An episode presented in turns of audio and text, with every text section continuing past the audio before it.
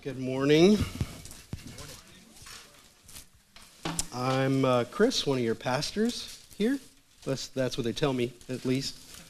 Um, we are continuing in the book of Esther here, and I, I, get, I get kind of the fun part of, of the book. I mean, it's all fun, but this, this one's a good one. This one you might have heard before. You've probably seen it in movies and all of that. Um, it's an exciting time in the book of, of Esther. It's an exciting time in the life of Israel. So grab your Bibles and turn with me to Esther chapter 4. Excuse me. Always does that. I get up here and all of a sudden I got a tickle. I'm good, Rich.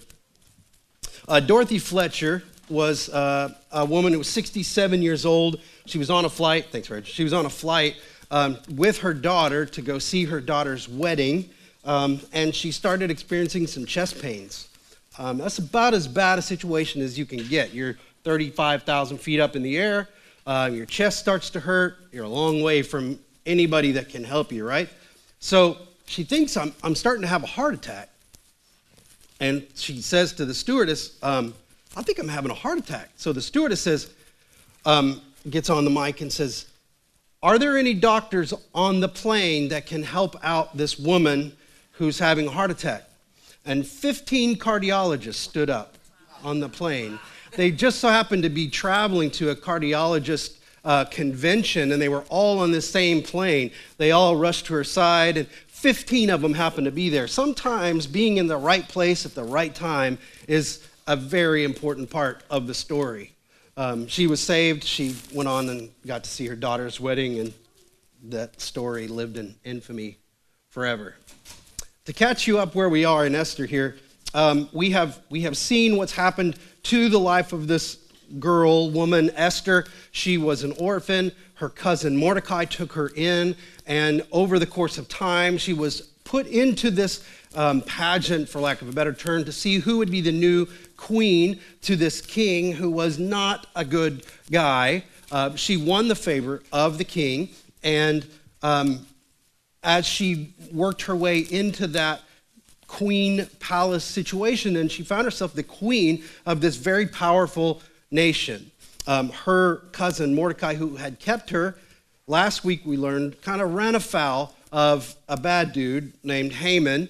Um, Haman was of the people of uh, he calls him the Agagite, which is not a real people. The Agagite was from the king Agag, who was the king of the Amalekites, who, if you remember your Exodus, um, when the Jews were leaving Exodus, the Amalekites were attacking them. And so basically, these people have been enemies of uh, the Jewish people for hundreds of years. Um, and that's who Haman is, the descendant of this people. So he decides he's going to kill all the Jews because Mordecai would not bow to him. And that's where we find ourselves in this story here. And um, the last thing we see in chapter 3 was that a copy of this text about we're going to practice genocide um, to the Jews has been spread all around the kingdom. And we find ourselves in a difficult situation because how is, where are we going to go with that? Right? Where is this gonna where is this gonna lead? So in Esther chapter four, let's look here and, and see uh, what it says. Mordecai 4:1. When Mordecai learned all that occurred, he tore his clothes, put on sackcloth and ashes, went into the middle of the city and cried loudly and bitterly. He went only as far as the king's gate, since the law prohibited anyone wearing sackcloth from entering the king's gate. There was a great mourning among the Jewish people in every province where the king's command and edict came. They fasted, wept, and lamented, and many lay in sackcloth and ashes. Esther's female servants and her eunuchs came and reported the news to her, and the queen was overcome with fear. She sent clothes for Mordecai to wear so that he would take off his sackcloth, but he did not accept them. Esther summoned Hathach, one of the king's eunuchs, who, who attended her, and dispatched him to Mordecai to learn what he was doing and why. So Hathach went out to Mordecai in the city square in front of the king's gate. Mordecai told him everything that had happened, as well as the exact amount of money Haman had promised to pay the royal treasury for the slaughter of the Jews. Mordecai also gave him a copy of the written decree issued in Susa ordering their destruction, so that Hathach might show it to Esther, explain it to her, and command her to approach the king, implore his favor, and plead with him personally for her people. Hathach came and repeated Mordecai's response to her people. So, what's happened here is Mordecai has heard this. Sackcloth and ashes are the sign of mourning for the Jewish people. So, he's put on some rough clothes, he's put ashes on, he's showing himself to be in mourning for what's going to happen to the people. Um, and all of the rest of the Jewish people in every province did, basically did the same thing. So he, he sent, Esther sends for him and says, What the heck's going on here? Remembering this, that Esther has not told the king that she is Jewish. That's a key part to this. Earlier in, earlier in the book, we read that she kept that secret. Mordecai said, Don't tell anybody that you're a Jew. And so she kept that part of her life secret from the king. So she sends this, she sends this message to Mordecai, and Mordecai sends a message back to her and says, Look, You've got to do something about this. You're in a position that only you could be in right now where you have got to go to the king because only the king can overturn the edict that the king made. So you're going to have to go to him. You're going to have to figure out what's going on and you're going to have to solve this.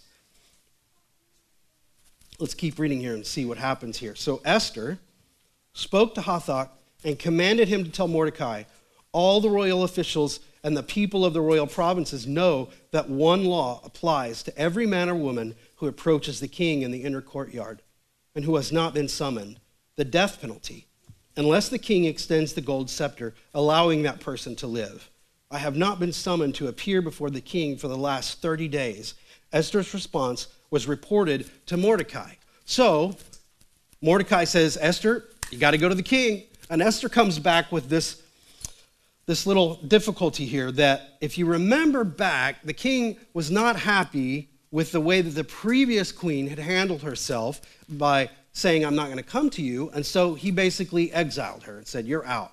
The king is not exactly what we would call a welcoming husband. Now, uh, Sherry and I have been married 24 years now. We just celebrated our 24th anniversary last weekend, Monday. Thanks. She has put up with me a really, really really long time. Um, and not, I can't remember any time where if, if Sherry wanted to see me or talk to me, that I had a scepter. You know, that's kind of weird. Like a, a king that would have a scepter and his wife wants to come and see him and like, okay, Sherry, come on down. You can come talk to me, but if I don't, if I don't show you my scepter, then you know it's off with her head. That's not exactly the dynamic that we have in today's marriages most of the time. Hopefully, your marriage is not like that. I mean, I'm hoping that's not the case. In this case, this was not like a normal marriage. Esther was facing literal death if she went to the king and the king said, I'm not interested in hearing from you right now. If you, if, if you don't have favor with me, I don't, I don't show you favor, then you're dead.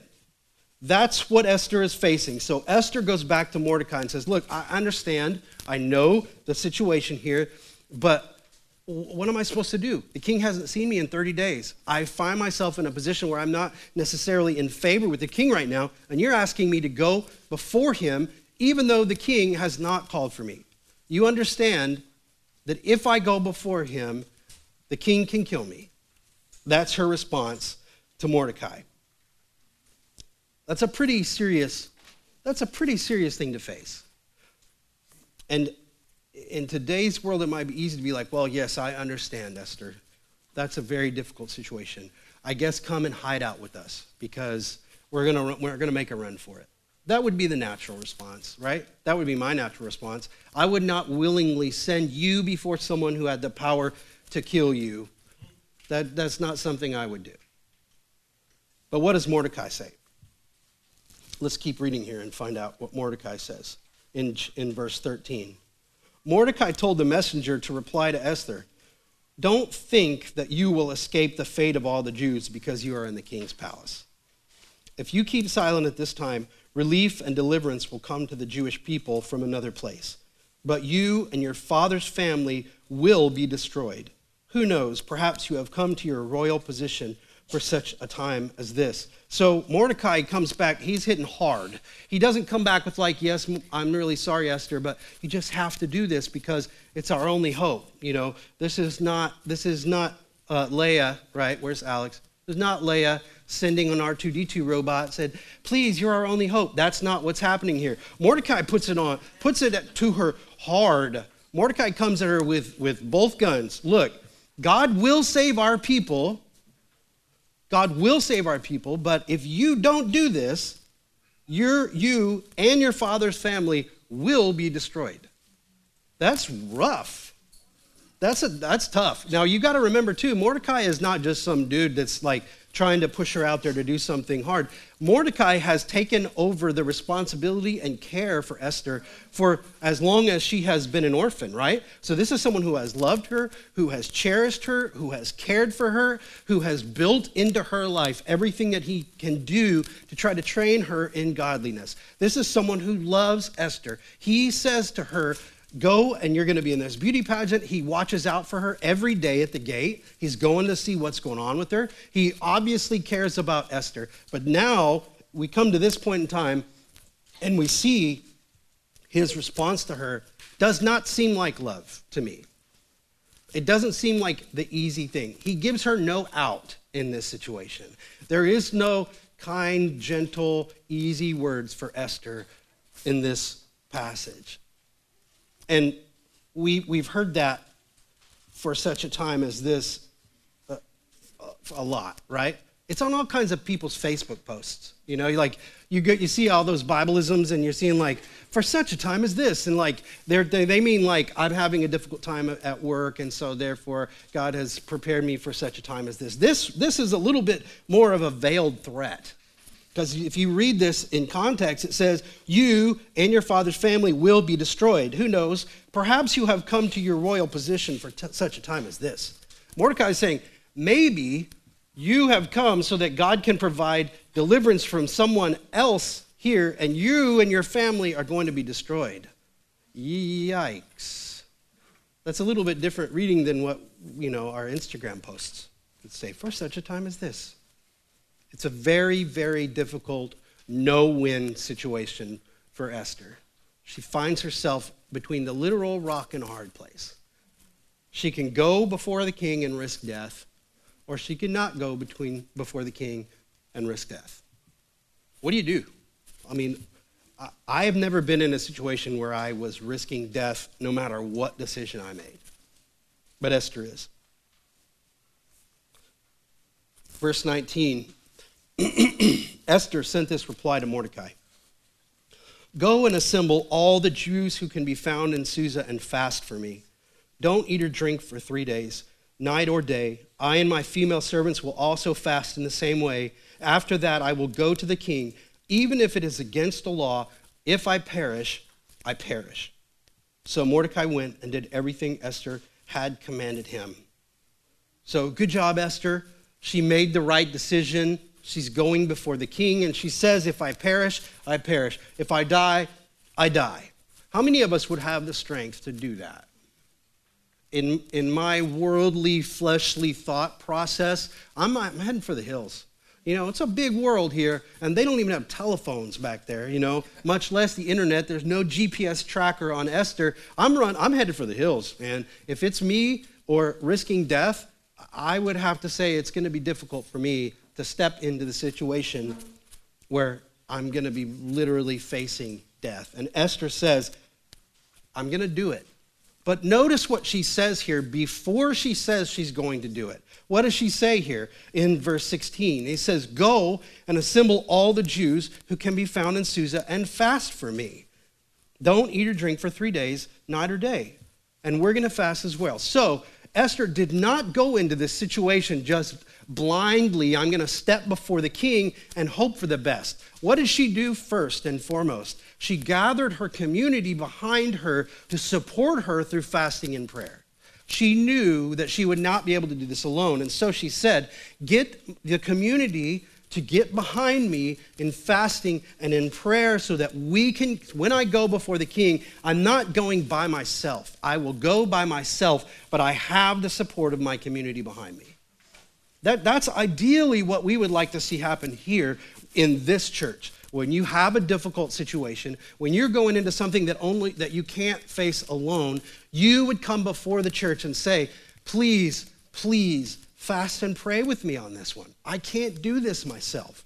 And we, as a body of believers, would come, surround you with loving care, and present that before the throne of God, who is the only one who has the power to effect change in this world.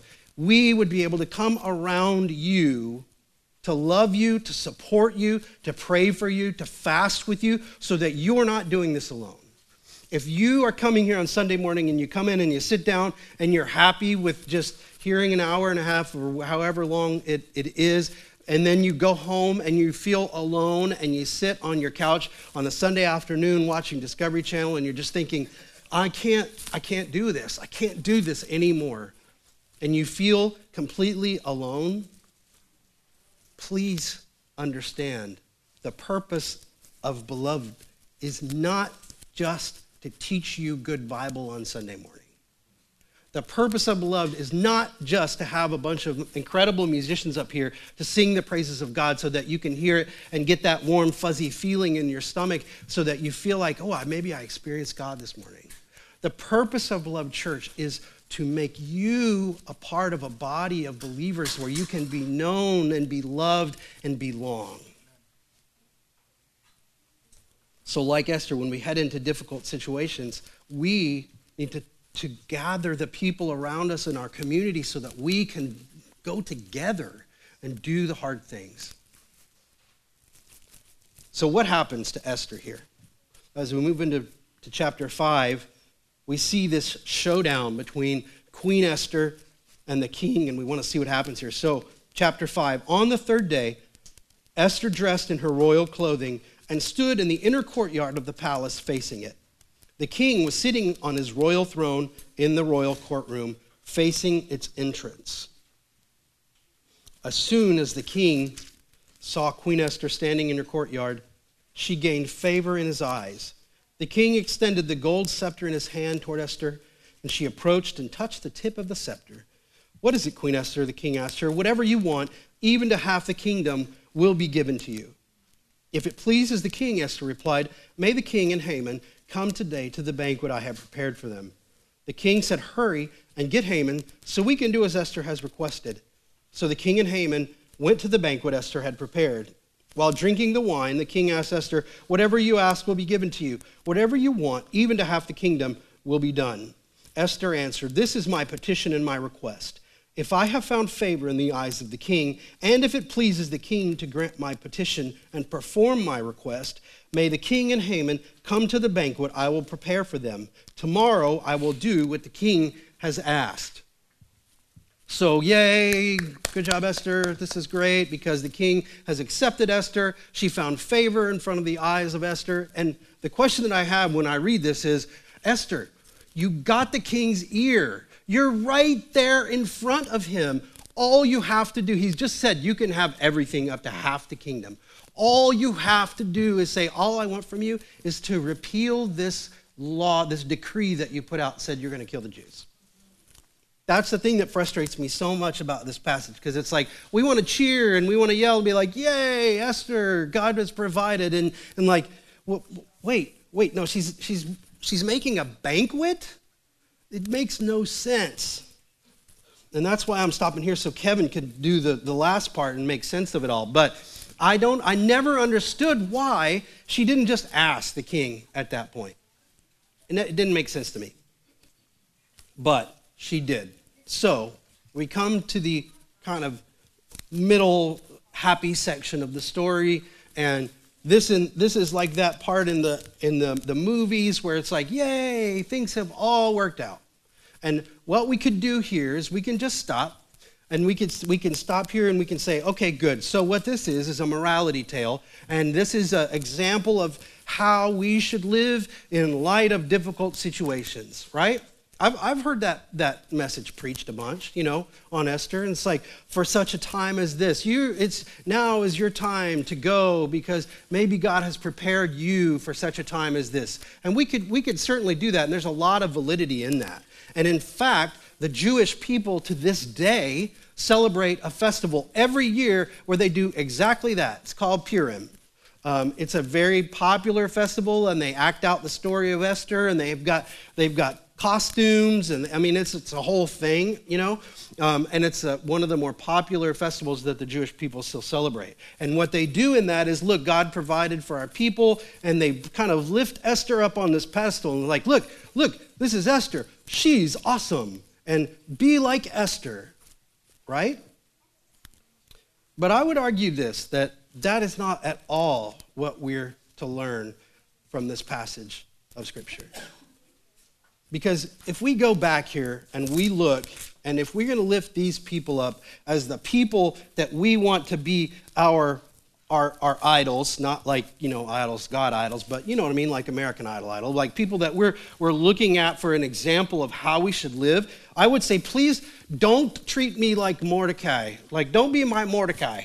Uh, when, t- when times are tough, don't kick me to the curb and be like, look, you're going to die one way or another, so you might as well get after it. You know, that's rough. That's rough. Don't be my Mordecai. And if if if we wanted to hold up, if they wanted this to be the example of how we should live as a godly person, they Esther would not have balked, right? If Esther was the person that like she just was like, yes, be like that, Esther wouldn't have balked. Esther wouldn't have sent that first message back to Mordecai saying, hey, look, you know, I'm to die, right? She just would have said, um, yep, I got it. I do it. She says, If I perish, I perish. The thing about it is this that Esther was willing to risk her life for others, but there was always a chance that she would be able to save herself. All she needed was the king to lift a scepter up, right?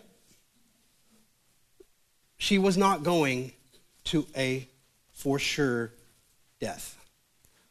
She had an out. She could have run for the hills. She could have decided, this is way too hard, I'm out. And taken the wealth that she had gathered in her time as the queen, gotten a horse and ridden off into the sunset. I don't know if they had horses, I'm sure they did, but seems like they would in that kind of kingdom. But we today have a better example for what to do when we're in difficult situations. In Philippians chapter 2, Paul writes this Jesus Christ says, He says, in your relationships with one another, have the same mindset as Christ Jesus, who, being in very nature God, did not consider equality with God something to be used to his own advantage. Rather, he made himself nothing by taking the very nature of a servant, being made in human likeness in being found in appearance as a man, he humbled himself by becoming obedient to death, even death on a cross. Therefore, God exalted him to the highest place and gave him the name that is above every name, that at the name of Jesus every knee should bow in heaven and on earth and under the earth, and every tongue acknowledge that Jesus Christ is Lord to the glory of God the Father. The difference between Esther and Jesus is this when Esther went before the king, she says, If I perish, I perish.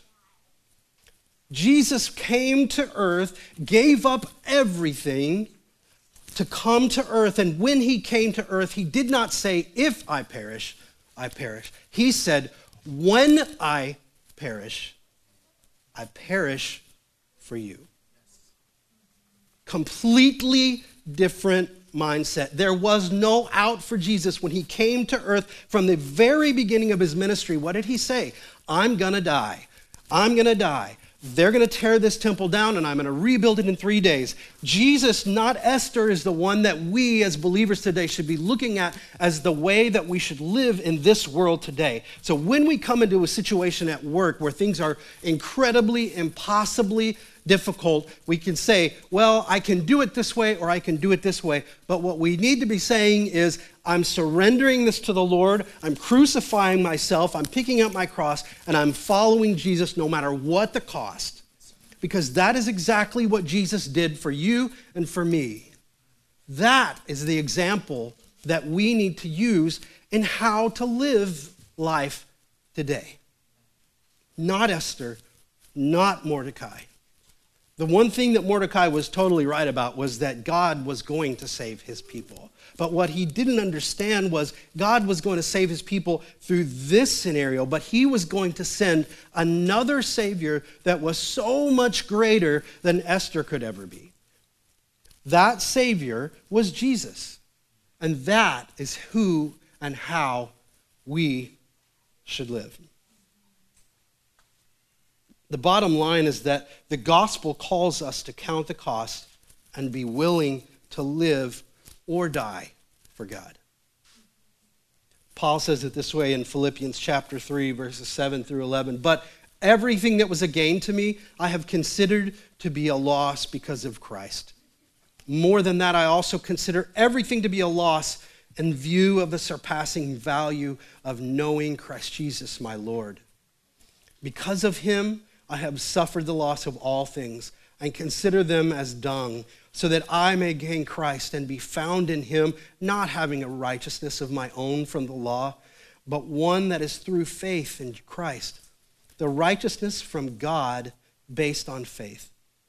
My goal is to know him and the power of his resurrection and the fellowship of his sufferings, being conformed to his death assuming that I will somehow reach the resurrection from among the dead.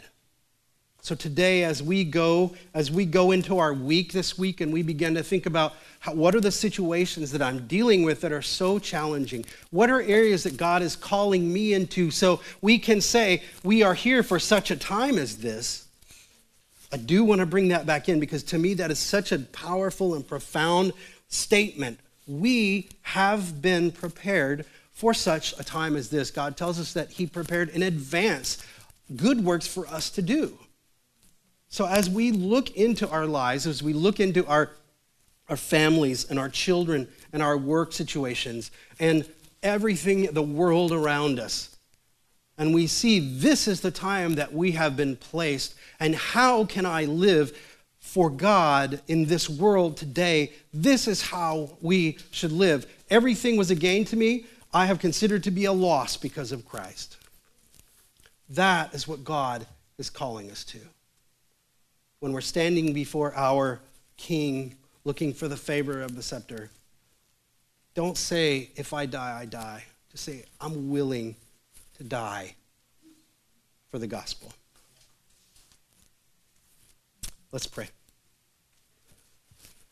Father God, we come before you this morning and we are in awe that as good as an example as Esther is, that we have such a greater example of how we can live.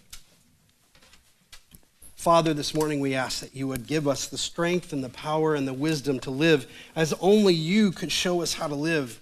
Father, we ask that you would give us peace as we step into difficult situations. Help us, Lord, to be able to live for you and to be able to be willing to live and die for your name. Because only you are worthy of the sacrifice of our lives. We love you, we thank you, and we praise you. We pray all these things in Jesus' name. Amen.